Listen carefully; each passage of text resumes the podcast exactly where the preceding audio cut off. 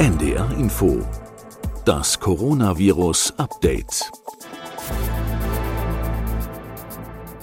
Wir haben jetzt die Chance, Zeit zu gewinnen, sagt Professor Christian Drosten. In unserer Podcast-Folge gestern hat der Virologe von der Berliner Charité besonders das deutsche Laborsystem gelobt und an die Solidarität der Gesellschaft appelliert. Ich bin Corinna Hennig, ich bin Wissenschaftsredakteurin bei NDR Info und auch heute sprechen wir wieder mit Christian Drosten über das, was die Aktualität uns in Sachen SARS-Coronavirus 2 ins Haus spült und vor allem sprechen wir heute darüber, wie sich das Virus verändert und was das für die Allgemeinheit heißt. Moin, Herr Drosten. Guten Morgen.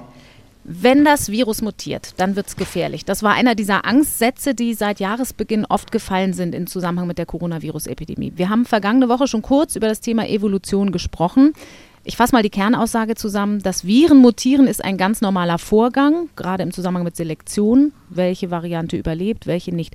Ich vermute, dass Sie da auch heute wieder ein bisschen mit uns an die Grundlagen gehen. Trotzdem zunächst mal aktuell gefragt, weil das Thema auch bei unseren Hörern ganz oben in den Fragen steht.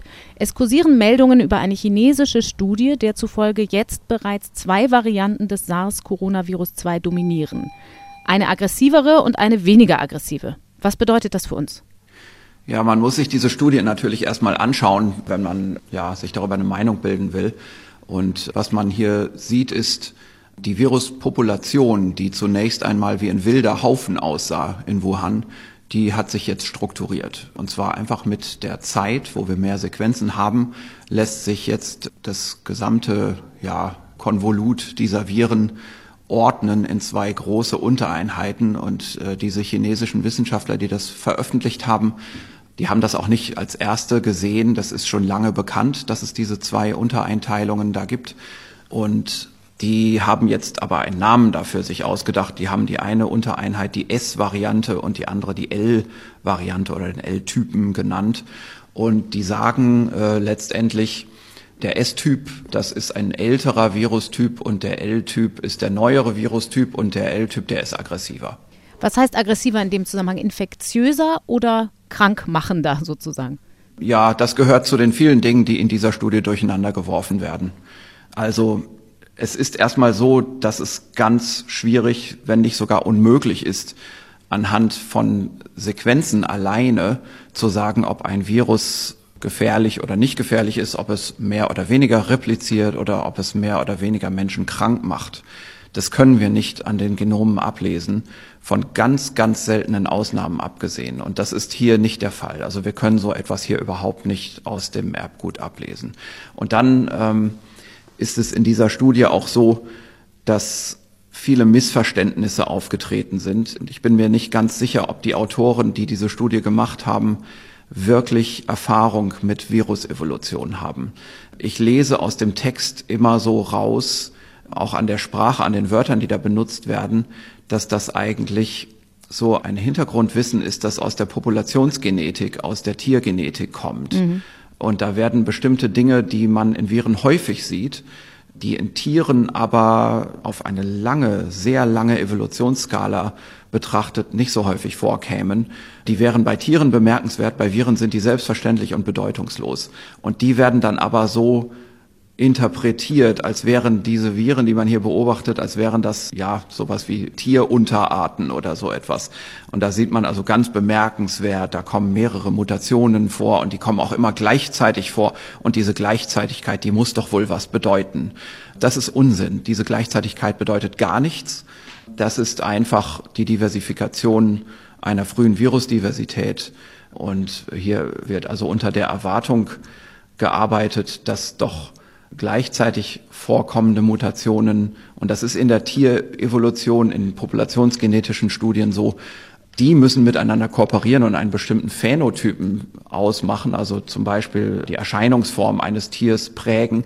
Denn sonst würde die Rekombination, also die Sexualität in der Tierevolution, solche Spuren von Gleichzeitigkeit verwischen. Wir sprechen von Linkage Disequilibrium und, und andere Termini, die es mhm. da gibt. Und äh, das würden wir aber in dieser Situation bei Viren überhaupt nicht erwarten. Also was man hier sieht, ist eine triviale Selbstverständlichkeit, die dann interpretiert wird. Und die Interpretation ist dann noch ein größeres Problem. Hier wird geschaut, wann welches Virus vorkommt. Und was man sieht, ist, dass in der frühen Phase der Epidemie in Wuhan vor allem der S-Typ vorgekommen ist und dann in der späteren Phase mehr der L-Typ und der L-Typ hat sich dann auch international weiter verbreitet.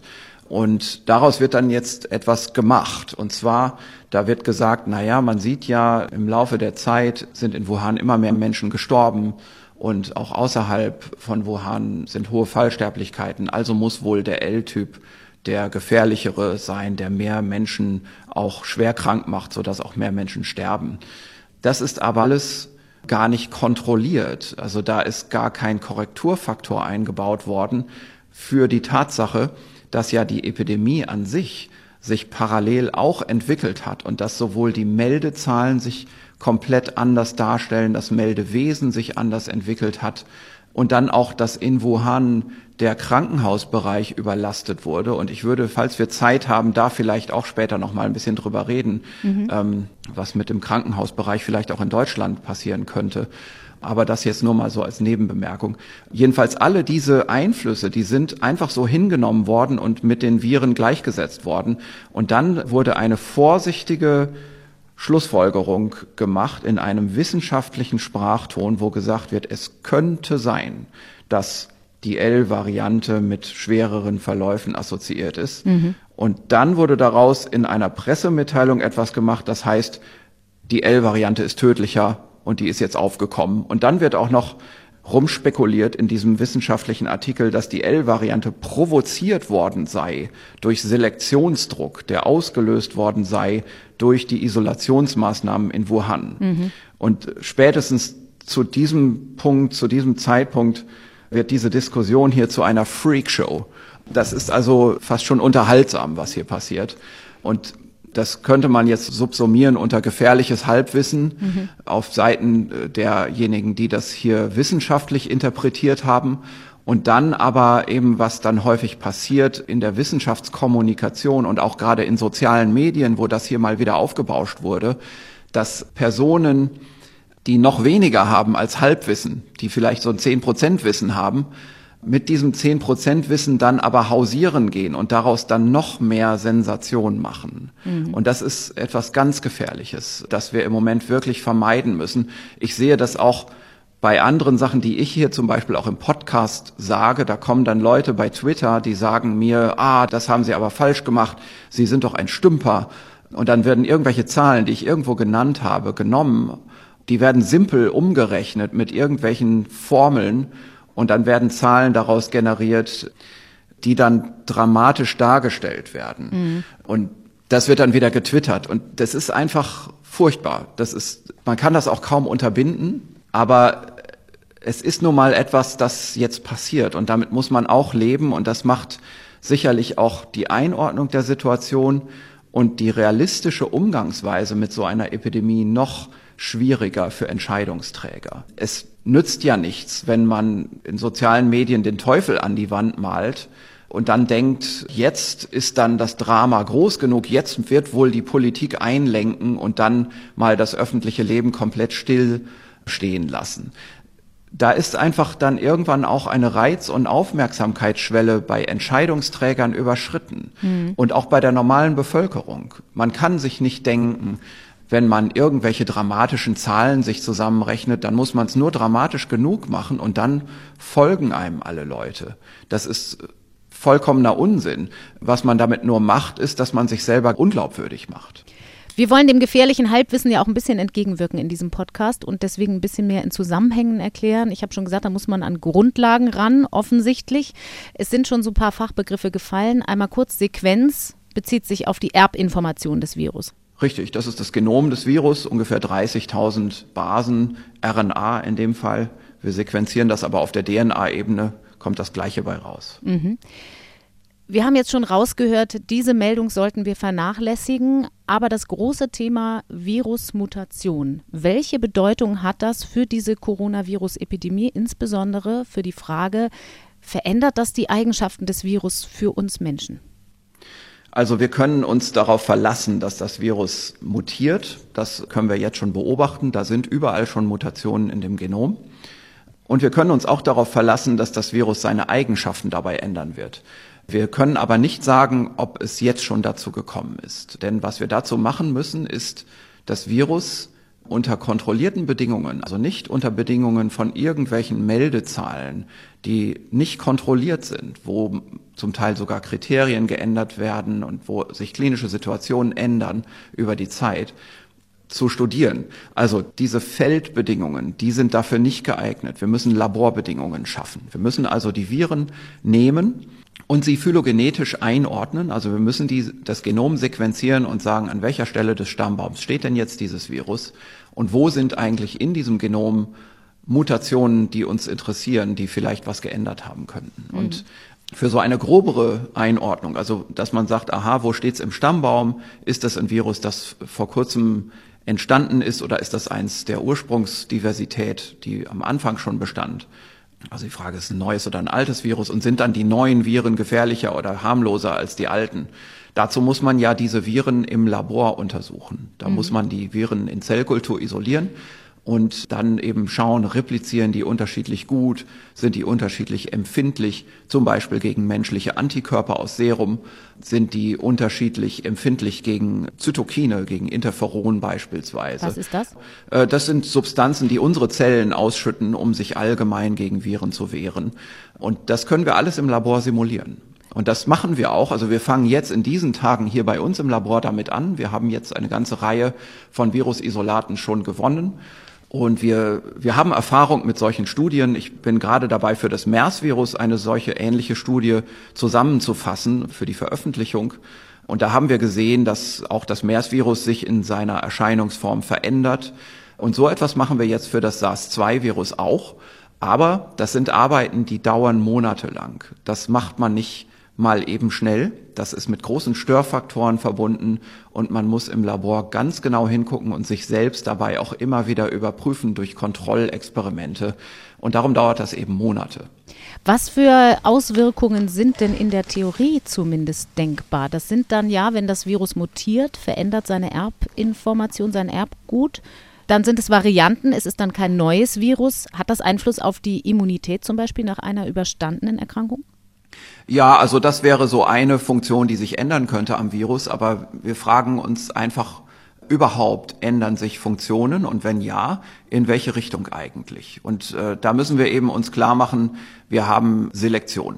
Also die, die Variation der Replikation, also der Vervielfältigung des Viruserbguts bietet immer neue Mutationen an. Fast alle diese Mutationen sind eigentlich nicht gut für das Virus. Die stören das Virus oder behindern das Virus. Und die natürliche Selektion wird immer dann, wenn eine konkurrierende Viruslinie vorhanden ist, die unterlegene Viruslinie entfernen, mhm. weil die konkurrierende Viruslinie sich erfolgreicher vermehrt. Die hat mehr Nachkommen, also mehr in der nächsten Generation infizierte Patienten. Und deswegen wird so ein Virus wenn es erstmal in breiter Linie in der Bevölkerung zirkuliert und wenn es konkurrierende Viruslinien in der Bevölkerung gibt, dann wird das Virus immer selektiert werden auf eine bessere Übertragbarkeit. Ein Virus wird nicht selektiert werden auf eine höhere Todesrate oder ähnliche Dinge. Es sei denn, wenn aus dieser höheren Todesrate ein indirekter Effekt hervorgeht auf eine bessere Übertragbarkeit. Denn nichts anderes will dieses Virus oder auf nichts anderes wird es selektiert, auf Übertragbarkeit. Mhm. Denn die Übertragbarkeit ist nichts weiter als die Fitness, wie wir in der Evolutionsbiologie sagen, also die Zahl der Nachkommen pro Generation. Das also bei Tieren würde man einfach sagen, aha, ein Schwein kriegt im Durchschnitt von dieser Rasse hier sieben Ferkel und von der anderen Rasse kriegt es zwölf Ferkel, dann ist die Fitness von dieser Rasse wohl höher.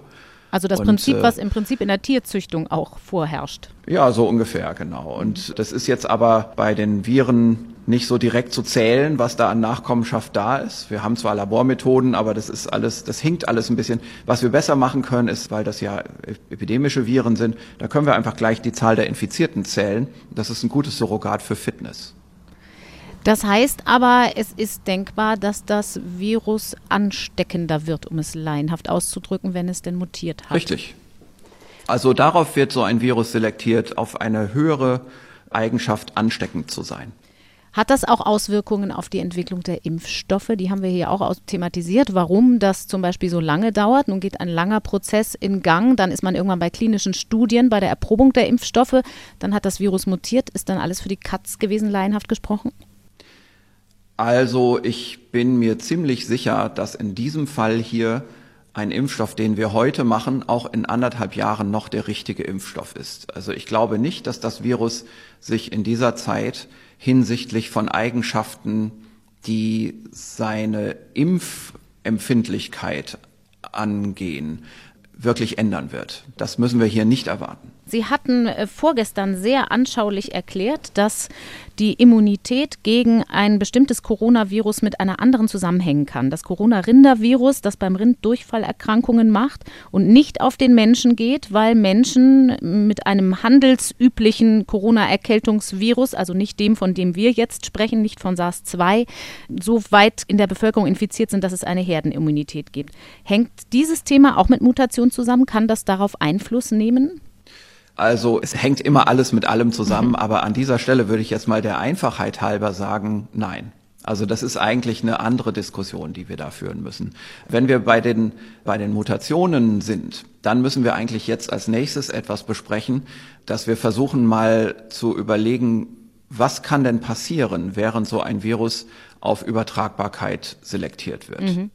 Und mit anderen Worten, was nützt es eigentlich dem Virus? Was kann ein Virus machen, um seine Übertragbarkeit zu steigern? Mhm. Und ein Virus, also jetzt mal äh, vom, vom ursprünglichen SARS-Virus ausgegangen, das ist ja ein Virus, das vor allem in der Lunge repliziert. Da kann so ein Virus zum Beispiel plötzlich anfangen, im Hals auch zu replizieren durch Mutationsprozesse. Und das würde sicherlich stark befürwortet werden von der Evolution. Also mit anderen Worten, das würde stark selektiert werden. Einfach deswegen, weil dadurch zwangsläufig schon die Übertragbarkeit steigt. Ja, denn das ist jetzt diese Überlegung, das Virus ist jetzt von Hals zu Hals übertragbar und muss nicht mehr von Lunge zu Lunge wandern. Das ist Kürzerer bei diesem Virus Weg. ja jetzt schon der Fall. Es sieht so aus, als hat dieses Virus das schon geschafft. Also diese Karte ist schon gezogen. An dieser Stelle wird das Virus jetzt also wahrscheinlich nur noch wenig optimieren können.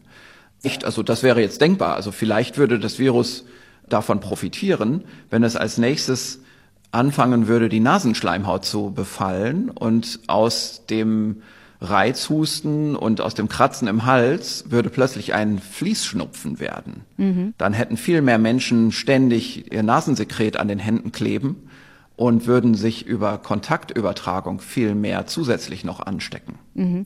Das wäre also eine, eine denkbare Mutation, die selektiert werden würde von der Evolution. Weil Sie sagten, Herr Drosten, Sie wissen noch nicht, ob und wie das schon passiert ist. In der Theorie, wie schnell vollziehen sich solche Mutationen oder können, wie schnell können sie sein? Die Theorie ist noch viel, viel komplizierter. Wie so oft. Ähm, wir kommen da gleich vielleicht als nächstes drauf. Ähm, also dieses wie schnell, das ist nur ein Teil von dieser wirklich komplexen Theorie. Ich würde nur mal einen Gedanken noch zu Ende bringen. Und mhm. zwar, wir haben jetzt gesagt, es gibt so bestimmte Dinge, die sind mit etwas vergesellschaftet, das wir Tropismus eines Virus nennen. Also die Frage, welches Gewebe befällt eigentlich das Virus? Welches Gewebe wird bevorzugt? Und da hatten wir jetzt schon gesagt, Lunge, Hals, Nase. Also so ein Tropismuswechsel oder ein Tropismusverschiebung. Das wäre denkbar als eine phänotypische Änderung. Wir haben ja Genotyp und Phänotyp. Genotyp ist die Sequenz, an der wir sehr wenig ablesen können. Phänotyp ist die Beobachtung des Organismus, wie der Organismus erscheint. Mhm. Und das wäre eine Phänotypänderung. Jetzt ist es aber so, dass Viren nicht häufig eine Phänotypänderung machen. Ganz einfach aus Erfahrung. Also das war damals zum Beispiel bei der Ebola-Epidemie so. Da haben Leute, die sich auch nicht so mit Erfahrung auskennen mit Viren, immer dann spekuliert, auch wieder mal in sozialen Medien. Jetzt wird vielleicht demnächst das Ebola-Virus über die Luft übertragbar werden und dann sind wir alle verloren. Mhm. Und da haben virologische Experten schon ganz früh gesagt, nein, nein, nein, das wird so schnell nicht passieren. Dafür gibt es kaum Beispiele in der Evolution von Viren. Und das kann ich hier auch nur noch mal unterstreichen. Mhm. Solche Phänotypänderungen sind selten zu beobachten. Was sich eher normalerweise beobachten lässt in der Virusevolution sind kleinste graduelle Verschiebungen von Dingen, die am Ende mit dem Replikationsniveau, also mit der Vervielfältigungsintensität eines solchen Virus einhergehen. Das können zum Beispiel Änderungen sein in der Art, wie so ein Virus etwas unternimmt gegen allgemeine Abwehrschranken der Zelle. Mhm. Da haben wir schon mal das Interferonsystem besprochen. Oder es können auch Optimierungen sein in der Art, wie das Virus kooperiert mit bestimmten Eigenschaften der Zelle. Also Viren sind ja Zellpiraten, aber diese Piraterie, die kann gut oder schlecht funktionieren und äh, die kann noch Effizienz gesteigert werden. Also die Anpassung an den ja. Wirt, Entschuldigung, sprechen wir davon, von der Anpassung ja, an den Wirt? Richtig, davon, genau davon sprechen wir. Und das sind kleine graduelle Verschiebungen, die im Laufe der Zeit sichtbar werden. Und weil das so kleine graduelle Änderungen sind, ist es auch so schwer, das im Labor zu fassen. Und gerade deswegen ist es auch so schwer, das gerade an so groben Daten wie epidemiologischen Daten zu erfassen. Und darum kommen da so häufig Trugschlüsse bei raus. Und darum muss man im Moment ganz skeptisch sein, wenn man darüber irgendwelche Meldungen, sagen wir mal, in den Medien und sogar in wissenschaftlichen Publikationen sieht. Und dann müssen wir noch mal zu einem anderen theoretischen Aspekt kommen. Und das ist die äh, Wahrnehmung, dass die Evolution eigentlich immer eine positive Selektion beinhaltet. Also äh, das, was wir vorhin besprochen haben, da sind konkurrierende Viruslinien in der Bevölkerung unterwegs und darum wird immer diese Viruslinie sich durchsetzen, die eine höhere Fitness hat, also eine höhere Übertragbarkeit. Mhm. Übrigens für die Experten unter der Hörerschaft, mir ist durchaus bewusst, dass ich hier Übertragbarkeit und Fitness und viele andere Begriffe durcheinander werfe. Das sind einfach Simplifizierungen. Man muss das machen, sonst ist es für eine allgemeine Hörerschaft nicht mehr verständlich, worüber mhm. wir hier sprechen. Also verzeihen Sie mir die Ungenauigkeiten in meinen Begriffen. Jedenfalls eine große Überlegung ist, wenn wir diese Konkurrenz von Viren in der Bevölkerung haben, dann kommt am Ende immer ein ähm, recht übertragbares Virus dabei raus, beziehungsweise das Virus verliert keine Übertragbarkeit. Der Wildtyp wird stabilisiert, mhm. wenn der Wildtyp schon eine hohe Übertragbarkeit hat. Jetzt haben wir hier aber eine ganz andere Situation. Wir gehen hier davon aus, in unserer ganzen Diskussion, dass Viren miteinander konkurrieren, als wären wir in einer saisonalen Situation. Also als, als wäre die ganze Bevölkerung voller Virus. Mhm. Als wäre das Virus schon etabliert. Aber das ist es gar nicht. Wir haben hier frühe Übertragungsketten. Wir haben hier eine Situation, wo ein Virus aus einem Tierreservoir gekommen ist und jetzt seinen Verbreitungszug durch die Welt startet. Aber in all den Ländern, in denen wir hier im Moment das Virus gerade eingetragen haben, sind das junge epidemische Geschehen. Und da ist noch gar keine Konkurrenz. Wenn ich infiziert werde und meine Frau infiziere und die trägt es dann weiter an ihre Bekannte und die Bekannte wieder an ihren Mann und der Mann an drei Arbeitskollegen, dann ist das ein Übertragungsbaum, den wir auf einem Blatt Papier noch nachzeichnen können. Mhm. Und in meiner Familie und im Kollegenkreis, wo das Virus eingeschleppt wird, gibt es gar kein anderes Virus. Es gibt nur dieses. Und dieses Virus kann bleiben oder verschwinden. Es gibt keine Konkurrenz mit einer anderen Viruslinie. Mhm. Und Evolutionsbiologen haben für dieses Phänomen einen Begriff. Dieser Begriff heißt Founder-Effekt, Gründereffekt. Man sieht das auch bei Tieren. Es ist denkbar, dass zum Beispiel, sprechen wir von irgendwelchen Vögeln, die Vögel leben auf einer großen Landmasse und von der Landmasse bricht ein Stück ab. Und diese Landmasse wird jetzt selbstständig. Oder es schwimmt da ein, ein Stück Erde rüber zu, zu einer anderen Insel. Mhm. Ne? Also wir haben hier tatsächlich so solche Galapagos-Phänomene. Und die Vögel vermehren sich dort weiter. Aber dummerweise hat sich herausgestellt, diesejenigen Brutpaare, die da eine neue Population gegründet haben, darum sprechen wir von Gründer- oder Founder-Effekt, die legen im Durchschnitt weniger Eier als die Ursprungspopulation. Hm. Das ist einfach ein dummer Zufall gewesen. Da wurde also gerade ein Brutpaar genommen auf dieser Insel, die nicht so fruchtbar sind ins mhm. Miteinander. Dann würde unter normalen Umständen die Nachkommenschaft dieses Brutpaares innerhalb von wenigen Generationen aus der Population verschwinden weil sie eine geringere Fitness haben und weniger Nachkommen haben. Mhm. Also in der Population sind die mehr und mehr und mehr und mehr in der Unterzahl. Während in der Inselsituation das nicht passiert. Die vermehren sich so weiter, wie sie sind, mit der niedrigen Fitness, die sie haben. Das heißt, im Rahmen eines Gründereffektes sind Fitnessverluste möglich.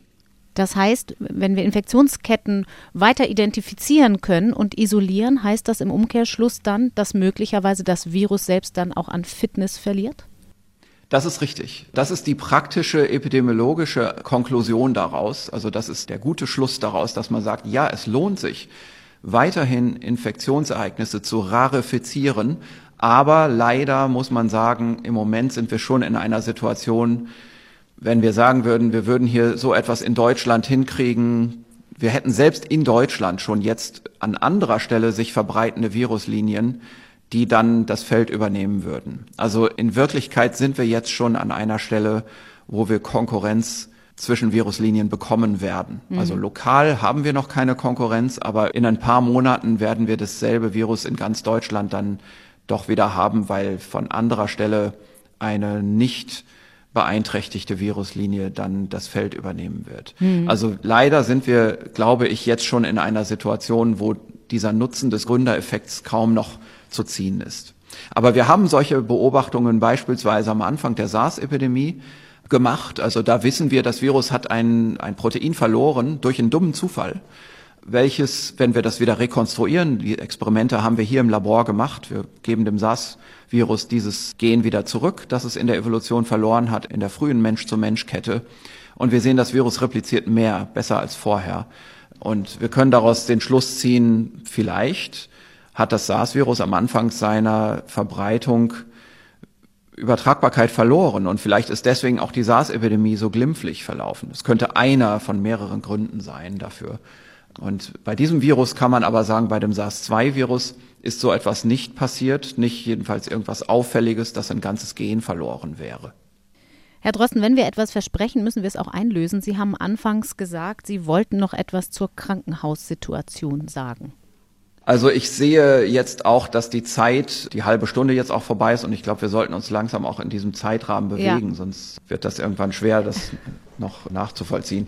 Aber ich will nur sagen, also ich sage das deswegen, weil ich in sozialen Medien zunehmend auch Kommentare bekomme, der Podcast beschönigt. Und die Einschätzung hier, die der Drosten hier verbreitet, die ist ja eine Weichspüler-Einschätzung und in Wirklichkeit rollt doch hier ein großes Problem auf uns zu. Und dann wird aus irgendwelchen früheren Statements zitiert, ich hätte gesagt, das Virus sei doch nur eine Erkältung und es wird eben wieder der Zusammenhang verloren. Der Zusammenhang, ich will den nur noch mal wiederholen, ist, ich sage häufig, und das sagen viele andere Experten auch, für den Einzelnen gibt es hier keinen Grund, in Panik zu verfallen. Für den Einzelnen ist das erstmal eine Erkältungskrankheit.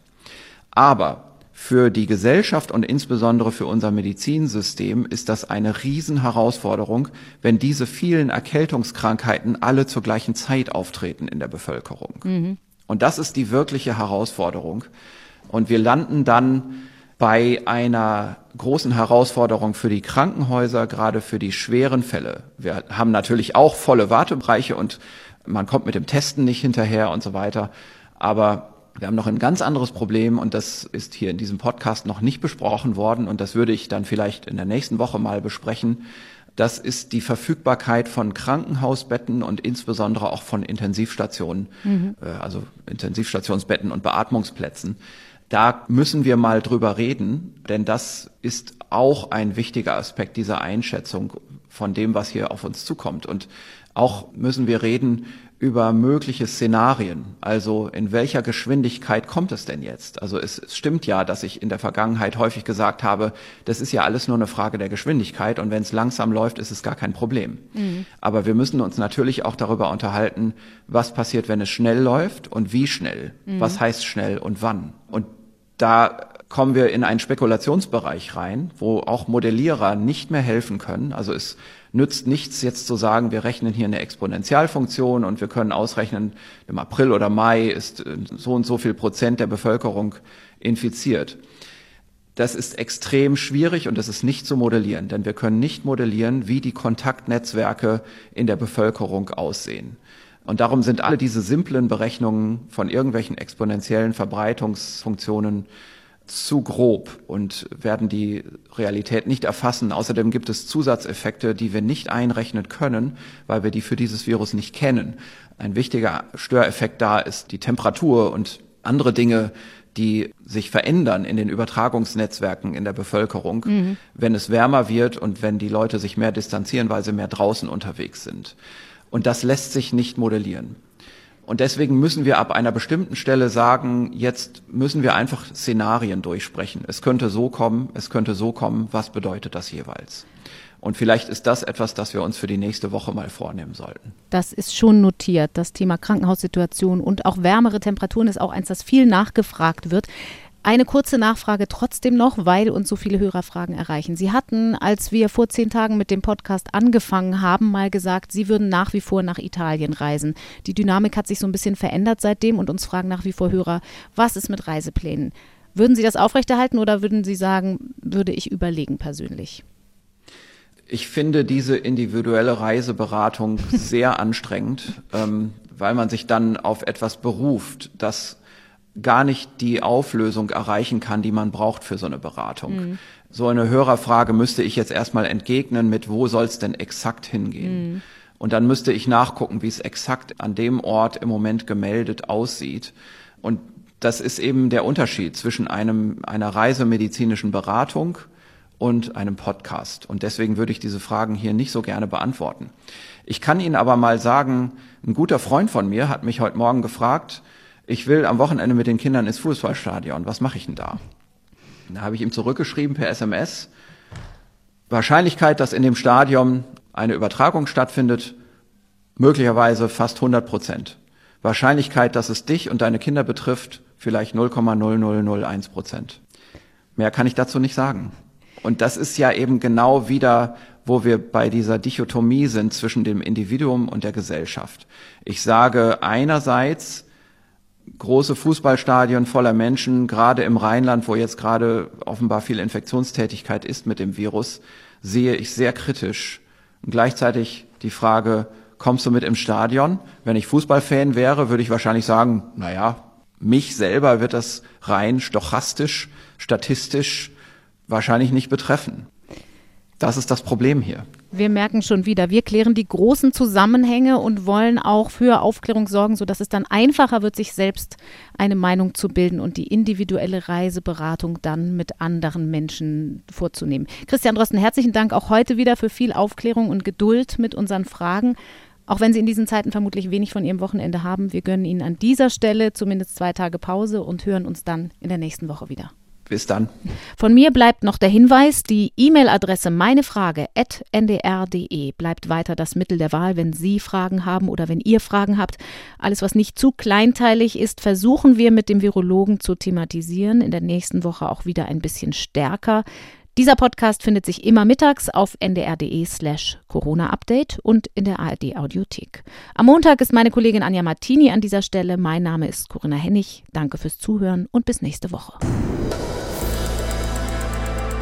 Das Coronavirus Update. Ein Podcast von NDR Info.